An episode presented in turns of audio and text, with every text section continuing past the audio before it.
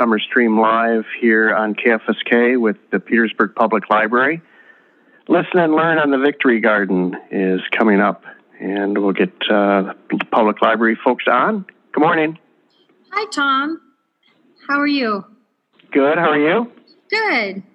So, we ready to start here? Yep, I think so. You, you have Christina with you as well? I do. So, today, um, let's see. I, I should say I'm Kari Peterson from the Petersburg Public Library, and on today's show, Victory Gardens, we'll be talking with Christina Sargent, Mary Midkiff, um, Tom Abbott, and um, possibly Melinda Olson about maintaining and harvesting the Victory Gardens planted this spring. So, Christina is the community school garden coordinator. She teaches gardening at the schools and pre COVID hosted summer gardening camps. She also works at the Petersburg Public Library and um, Mary and Melinda were recipient, recipients of Victory Garden um, seeds and planters this spring that were handed out by the market. And Tom, did you did you also participate in that program? I did. Yes, I picked one up, and it's been great. Uh, uh, well, I'll I'll qualify that a little bit later. Okay. well, I'm going to turn it over to Christina, who is who has joined us here today. Hi, Christina. Hi, good morning, everyone. Uh, thanks for joining us while we chat about uh, garden topics again on the Library Stream program this week. So, I just thought today that it would be nice to kind of um, touch base with people who had gotten some of the Victory Garden planters that we handed out as a partnership with the market earlier this spring. We also um, had done some other things to try to encourage gardening and planting in town this year. The library sponsored a uh, seed swap. Um, of course, it, w- it was going to be a little different than it ended up being with all the COVID. So uh, mostly it ended up instead of a big swap, uh, just handing out seeds and encouraging people to plant. So I believe um, Mary also got some seeds from that program.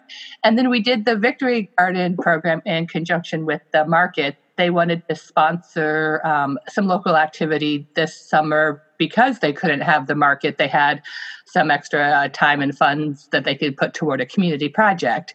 And they thought growing food was the perfect correlation with the market. So we kind of um, came up with the idea of, of a, a, modified victory garden program to hand out um, gardening boxes and seeds and uh, advice and help. Um, so, um, Mary, if you could tell us a little bit about what uh, what you got implanted this spring as part of the program. All right. Yes. So I did a little bit of both. I got some seeds from the seed swap, and then I got some things from the Victory Garden. So I'm not sure which thing I got from where, but I have lots of peas growing. Um, I got lots of greens from the Victory Garden. I got some Swiss chard, and honestly, I don't know the names of all the kinds of greens I have. I just have green leafy things, and I pull them off and see if they're edible and throw them in a salad. Um, so I had some planters on my back deck, and so that's where I'm growing everything. Great. And uh, Tom, how about you? What do you have uh, growing? I have uh, red leaf lettuce, green leaf lettuce, uh, greens, Swiss chard, uh, oregano, dill, and uh, I'm trying to remember uh, radishes, green onions, and potatoes. And uh, the lettuce is doing very well, actually, and the dill, the uh, snap peas um, are not doing well. Um, and I've got everything is outdoor and uh, nothing has been covered. And when we were at the beginning weeks, I was watering on a regular basis, and obviously have not had to water for several weeks now. Um, but uh, I'm, I've been pleased with it. Um, the chard and the lettuce doing really well. I've gotten, I'd say maybe three three radishes, and uh, the dill and oregano are doing well. Um, and the, the uh, like I said, the snap peas and the uh, the green onion, not so much. But uh, again, I'd say the, the big success has been the lettuce and, and the chard and the chard as well. Yeah, it's been interesting year with the peas. Normally, um, they grow real, really well here, and I've usually had a ton of them. And um, this year, I've had a lot of people tell me their peas did not do well. Um, none of I have a handful that I planted at home of a different variety that are doing okay, but they're a, they're a shelling pea, not a snap pea. But all the snap peas I planted, you know, at home and at the school are also really stunted this year. And, and I've heard quite a few other people tell me that is also the case with their peas. Um, and then a handful of people have said their peas are doing really well. So it's a it's a little bit of a toss up what's going on with peas this year. Um, it, it, may depend a little bit on the timing of the planting. If we got them in the ground where we had that bit of warmer weather back in April or early May, um, or if it just they didn't like the cold and wet this year. But it's uh, it's one of the interesting things about gardening um, that you just never know what may or may not do well in any given year. So I have a question. I, Christine, I have a question on the potatoes, which I, you know, understand that that's going to be some time before we see any success with that. But as far as uh, watching the progress at this time, are we to keep uh, adding dirt and covering up as they as they grow through? Um, so usually, typically, what we we do is just have them cover up the dirt, um, you know, once or twice in the spring. By this time of year, there's not really any point in continuing to hill up because we're getting okay. late enough that any new hilling is not going to encourage new potato growth. We don't have a long enough in the season at this point. Um, okay. And that's pretty typical for what I do with the potatoes here. I'll, I'll usually add new dirt and fill them up usually twice you know in the in the spring and early summer and then just kind of let them grow um, so now we should be at the point of uh, just uh, letting them grow for a while um, the the one caveat to that is um, you can kind of see if you haven't hilled up or gotten a lot of dirt above them as the potatoes start swelling up, sometimes you can see the actual potatoes themselves will kind of peek out of the dirt a little bit. And you don't want that to happen. You want the potatoes to stay covered so they don't get any sunlight. Otherwise, they'll start getting that like green skin and they won't be that good to eat.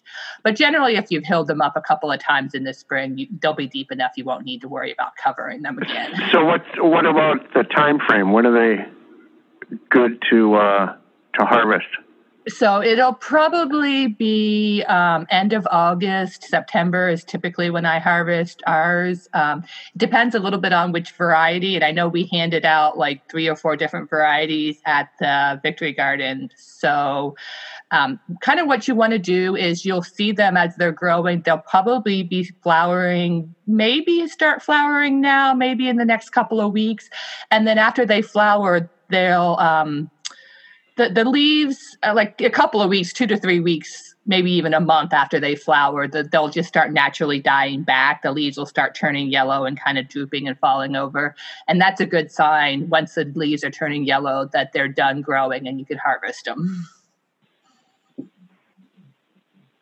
and you can okay. harvest them a little earlier than that. Some people like especially the small red skin potatoes to do like an early potato harvest and just right after they flower you can get in there and harvest them but if you do that they will be smaller at that point.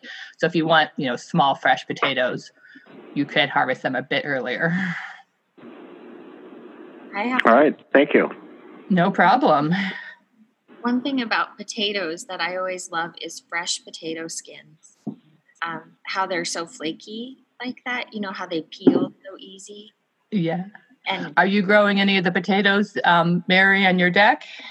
I'm not this year. I've done potatoes in the past in buckets on the deck, and I just didn't this year. Yeah, sometimes the peas were actually growing, so I've had some success with peas this year. But I started them in the house, and I didn't put them outside till they were probably ten inches tall. That that may have made a difference. Yeah um, like I said, it's interesting just uh, different techniques, and that that is one of the fun things with gardening is trying different things out, and and that's part of why I wanted to chat with some of you guys today who are uh, who are not expert gardeners necessarily, just to kind of get get the idea out there that you know people should j- just keep trying, you know, and and what what works for one year may not work the next year, and I know some people get frustrated with that. Um, but it also is you know part of the process i think and, and to encourage new gardeners to to try different things and um, see what happens. Well, yeah, and this is my first time, and I, it's it, it's fun. I mean, it's kind of it's satisfying. Uh, uh, I certainly couldn't live off of it, but uh, but it's nice. It's nice to just uh, you know be eating things that you create, you know, that you grew on your own. Right. Um, yeah, that was part of the uh, the Victory Garden boxes. You know, we uh, there we, we didn't hand out you know an entire uh, half acre garden or anything that you could actually you know uh, live off of, but we wanted to get um, boxes that were small enough and easy enough that anyone could probably sit them on their deck or their porch or out in their yard and um, and just get started and and see you know what you can grow. And yeah you know the the salad boxes we gave we figured would be enough for you know a handful of salads throughout the summer. And the same thing with the the greens boxes and uh, and the potato bags. The potato bags were enough to grow, I think, like three potato plants, which you know might be one or two meals. You're not going to get a you know a huge harvest of potatoes out of that. But if you get the idea of how easy they are to grow and enjoy it, then you know maybe next year you can um, do a few more buckets or you know do a few in the ground. that is one of the nice so, things. So, Go Christina, ahead, how many how many how many potatoes basically are there on you know per plant? Uh, just um, it, three. Yeah, it can vary a lot for the varieties. So um, I think we get handed out some russet potatoes, and those typically tend to be bigger, and you might have, you know, only like three or four good sized potatoes on a plant, and then you might get a handful of more little small ones.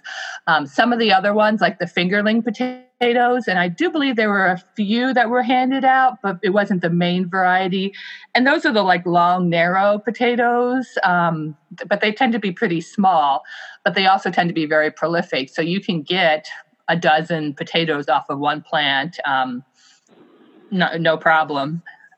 And then going forward, after you've uh, gotten your potatoes out, can you can you store the the uh, dirt over the winter and reused? Um, so gen- you can um, generally it's not a good idea to plant the same thing in the same dirt year after year. So the potatoes um, do have a little bit of a tendency to carry a couple diseases around here. There's um, potato scab and it, it doesn't actually hurt the potatoes as far as their edibility, but they get kind of little warts or bumps on the skin, so they don't look very pretty and they don't store very well because they have those little breaks in the skin. Um, and there's also a couple other potato diseases, some blight and things that are not as common, um, but can happen. So, generally, what I do with my potatoes is I'll reuse that soil for a different type. I'll use it for my salad garden or my greens, or sometimes if I'm have a planter box that's in the ground, um, I'll just add the dirt to that. And okay. then so, but if you're doing it all in containers, you know, in like you have the salad and the greens containers right now, um, then you might just switch it up. You might use the dirt from the potatoes for your sure. greens next year, and that gives okay. the, the the dirt and the microbes and things in there a chance to recover if they do have some of those disease bacteria in there. They won't; they'll die off. So generally, they use the general gardening idea is to use about three years between growing the same crop. So if you if you have a, like a, a fixed bed where you're not moving and changing out the soil, then you would want to change the, the plant and don't grow potatoes again until the third year. Okay. So this is um, Kari Peterson with the Petersburg Public Library. If you're just joining us, this is Summer Stream Live, a collaboration between KFSK and the Petersburg Public Library. Here we discuss a different topic each week with local experts. Today we are discussing Victory Gardens with Christina Sargent, Mary Midkiff, and Tom Abbott. At the end of this show, we'll have a trivia question with a chance to win a $20 gift certificate to Sing Lee Alley Books. So stay tuned and be ready to call 772 3808 for your chance to win today. Now back to our conversation. Okay, so can you tell me a little bit, um, Mary and Tom, um, what your impetus was to start a victory garden or to do the gardening? Um, and was it different this year than other years? Go ahead, Mary. Sure. Sorry, I was muted. This new world trying to figure it out. Okay. sure. I'm talking away and realize nobody can hear me. So, about 10 years ago, when my girls were little and I was staying home with them, I did some gardening on the back deck in containers. And then when I went back to teaching six years ago, I quit. And so this year in the spring, when life got so uncertain and it looked like there were no summer travel plans, I thought this is the summer to bring back the garden. And so that's kind of what got me started, really thinking I'm here the whole month of June, which I'm not normally. And the girls were excited. And so I thought this is a good summer to do something different and garden again. Yeah, and when my uh, interest, I guess, was you know ever since I was a, a kid. My my dad always had a garden going, and um, much like me, didn't really know what he was doing. Um, but he was growing tomatoes, and he was growing some some nice uh, vegetables, and I always just kind of screwed it all up by mowing and just shaving it all down and. Um, from time, from time to time. I didn't do it every time, but um, so I always kind of was interested in in doing a garden. And then when you guys started talking about it in the community that there was going to be these victory garden opportunities, um, I thought I'd jump on it and give it a try. So this is my very first try at it, and and it's it's been fun. Good. I'm, I'm, I'm glad you're enjoying it. So, um, I've been getting um, lettuce and salad greens now for you know a couple of weeks, and starting off small, just picking the baby lettuce. Um, but the the head lettuce is uh, coming up. Uh, I've almost got too much at this point. Um, like, like, you had said, Tom, it, it seems to be a, a, good year. They don't mind the cold and the damp, and sometimes they even even like it.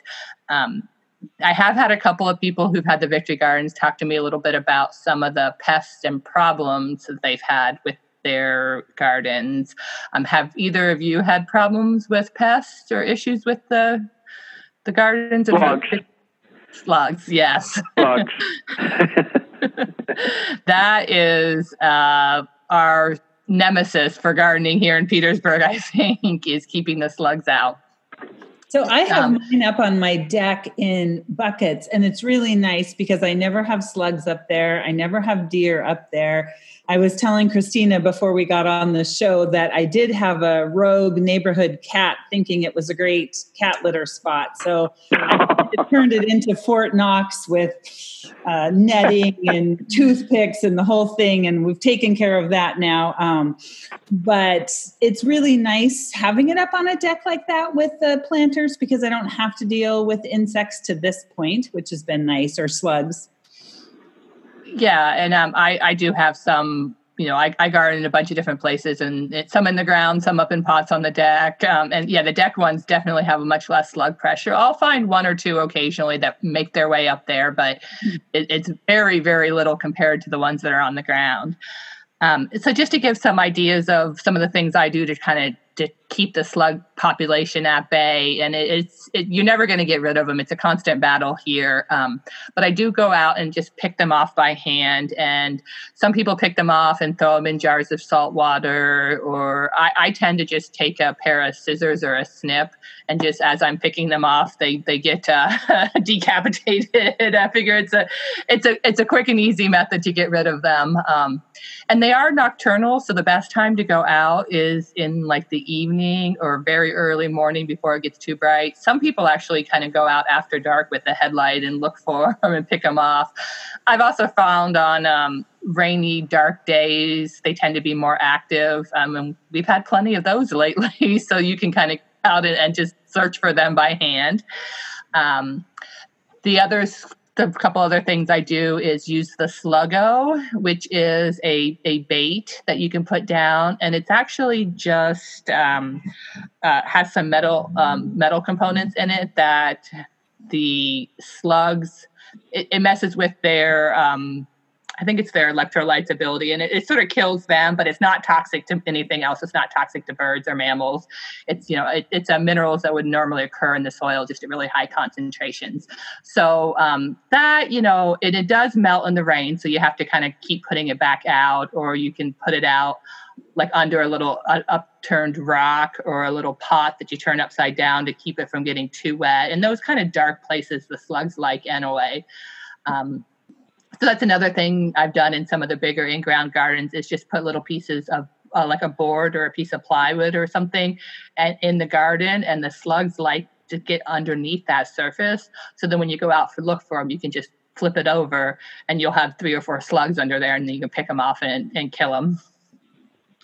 And people also use um, beer traps or you, some people use like yeast or anything that has like a, a yeasty and fermenting kind of smell will attract the tr- slugs.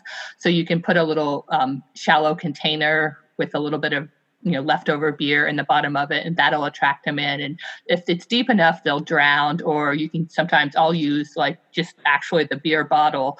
They'll if you kind of slant it down to where they can crawl into the tip easy they'll crawl in there to get that last you know inch of beer and then they can't get back out. So that's another way to kind of attract them to some one area and you can try to get rid of them Yeah, I've used the uh, the beer too. It's in a sick way. It's pretty satisfying. it, it, it is. It is. It is definitely satisfying to go out on a slug hunt and find, oh, I got you. You're not eating my dinner tonight.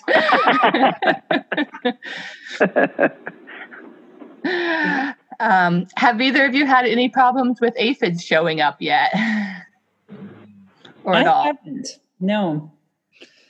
Yeah, I have not yet either that that's good. Um, that is one thing that sometimes especially if you're growing in a greenhouse or an enclosed space that they can the populations of the aphids can get really high generally outside i haven't had as much problems with them or occasionally you might get a small concentration but you'll see like the leaves will sometimes start turning a little bit yellow or you'll see very small little like um, blemish spots in them, and the whole plant just kind of looks a little wilted and not very vigorous.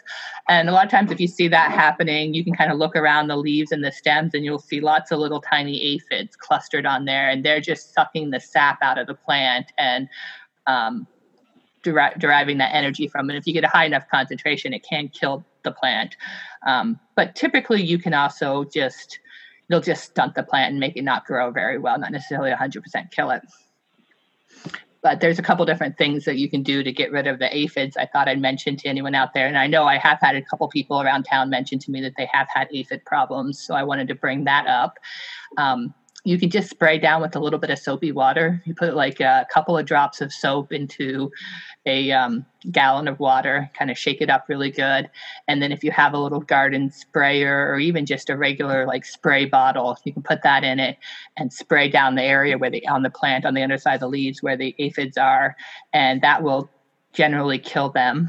Um, I have sometimes if it's outside, just go with a um, an old garden hose and just spray them off and just the physical pressure of, of spraying and washing them down will, will kill will get them off and off and kill them there is also commercial products you can buy for like insecticides and things to put on them i don't tend to use any of those. I prefer to do a more organic approach. There are some organic ones like uh, neem oil is one that i've used just real limited if you have a serious concentration of them. And again, it's just a, a little oil um, that you can buy. And I believe that you can get it at Hammers. I've seen it there before. And you you add a couple of drops of that oil to your gallon of water again and spray it down. So those are some ideas if you're having problems with aphids. And, and again, it's just uh, keeping on top of it, watching for the plants, and trying to get rid of them before the infestation gets too bad. I find that um, the aphids when I have grown, the aphids tend to show up in August. Like I'll be, my garden and my greens will be doing just fine. And then in August, I start to find the big concentrations of them. Yeah, I, I tend to get um, at the school greenhouse. Uh, we tend to get them every summer. Um, that they, you'll start getting again. It's a little bit later in the summer, you know, July or August, where you start getting the concentrations of them building up. So one of the things I do up there because it is an enclosed space, and also usually I'm doing it with the students, and they really enjoy it, is to release ladybugs. Um, the ladybugs eat a ton of aphids, and so it can be a natural predator control if you have a population of ladybugs. Um, living in your greenhouse. And it really does. It takes, you know, we release them and it takes a couple of weeks, generally because the larvae stage is what eats more aphids than the adults. And so you get a couple of week cycle where you'll still see a lot of aphids. But then after about, you know, a week, 10 days, all of a sudden you'll see like the aphids just disappear and then they are usually gone for the rest of the season. nice. Well, I feel like by then too around here our season is done yeah, yeah, you're getting, you're getting, you're getting to the end. Um, yeah. Yeah, so that is another good point, though. I would wanted to bring up one of the things that we did for people who got the victory boxes was to add a couple packets of seeds for some of the salad greens and the baby greens. And part of the reason we did that was so that you could do a, a second or even a third planting in your boxes for a late summer or fall planting. So if you've been eating greens and you've got your salads greens more or less picked out right now, is a great time. Um, usually like of July and early August, I'll do another good seeding, and that'll get you some fall greens. And we do have those seed packets left from the beginning of the summer reading program. We still have several left. So if you would like a seed packet, you can give us a call here at the library and we can hook you up. Okay, so I think we're getting getting toward the end of the show and wrapping up. I'd like to maybe just ask uh, Mary and Tom what uh, the favorite meal you've made from anything that you've gotten from your gardens yet. Your favorite dish? Probably just all the fun salad greens are probably my favorite. Um, I'm looking forward to peas. Peas are my favorite, and I actually got a couple broccoli starts from somewhere else, and they're starting to get little broccoli heads. So I'm excited about that. Yeah, mine's just uh, I've been, you know, enjoying being able to have salads uh, with, you know, just step outside, you know, lay them out, dry them off, uh, and have have salads with uh, the various greens that I have looking forward to seeing what what happens with the potatoes in about a month or so. Um, and then, you know, like I said, I've gotten three good sized radishes, and uh, but yeah, it's it's been good. It's it's just it's just kind of a fun little thing to do. Yeah. Well, thanks for joining us today, uh, Mary and Tom and Christina. And um, we have a trivia question and the prize is a gift certificate to Sing Lee Alley Books. And you need to call 772 3808 if you know the answer. Christina, do you want to ask the sure. trivia question?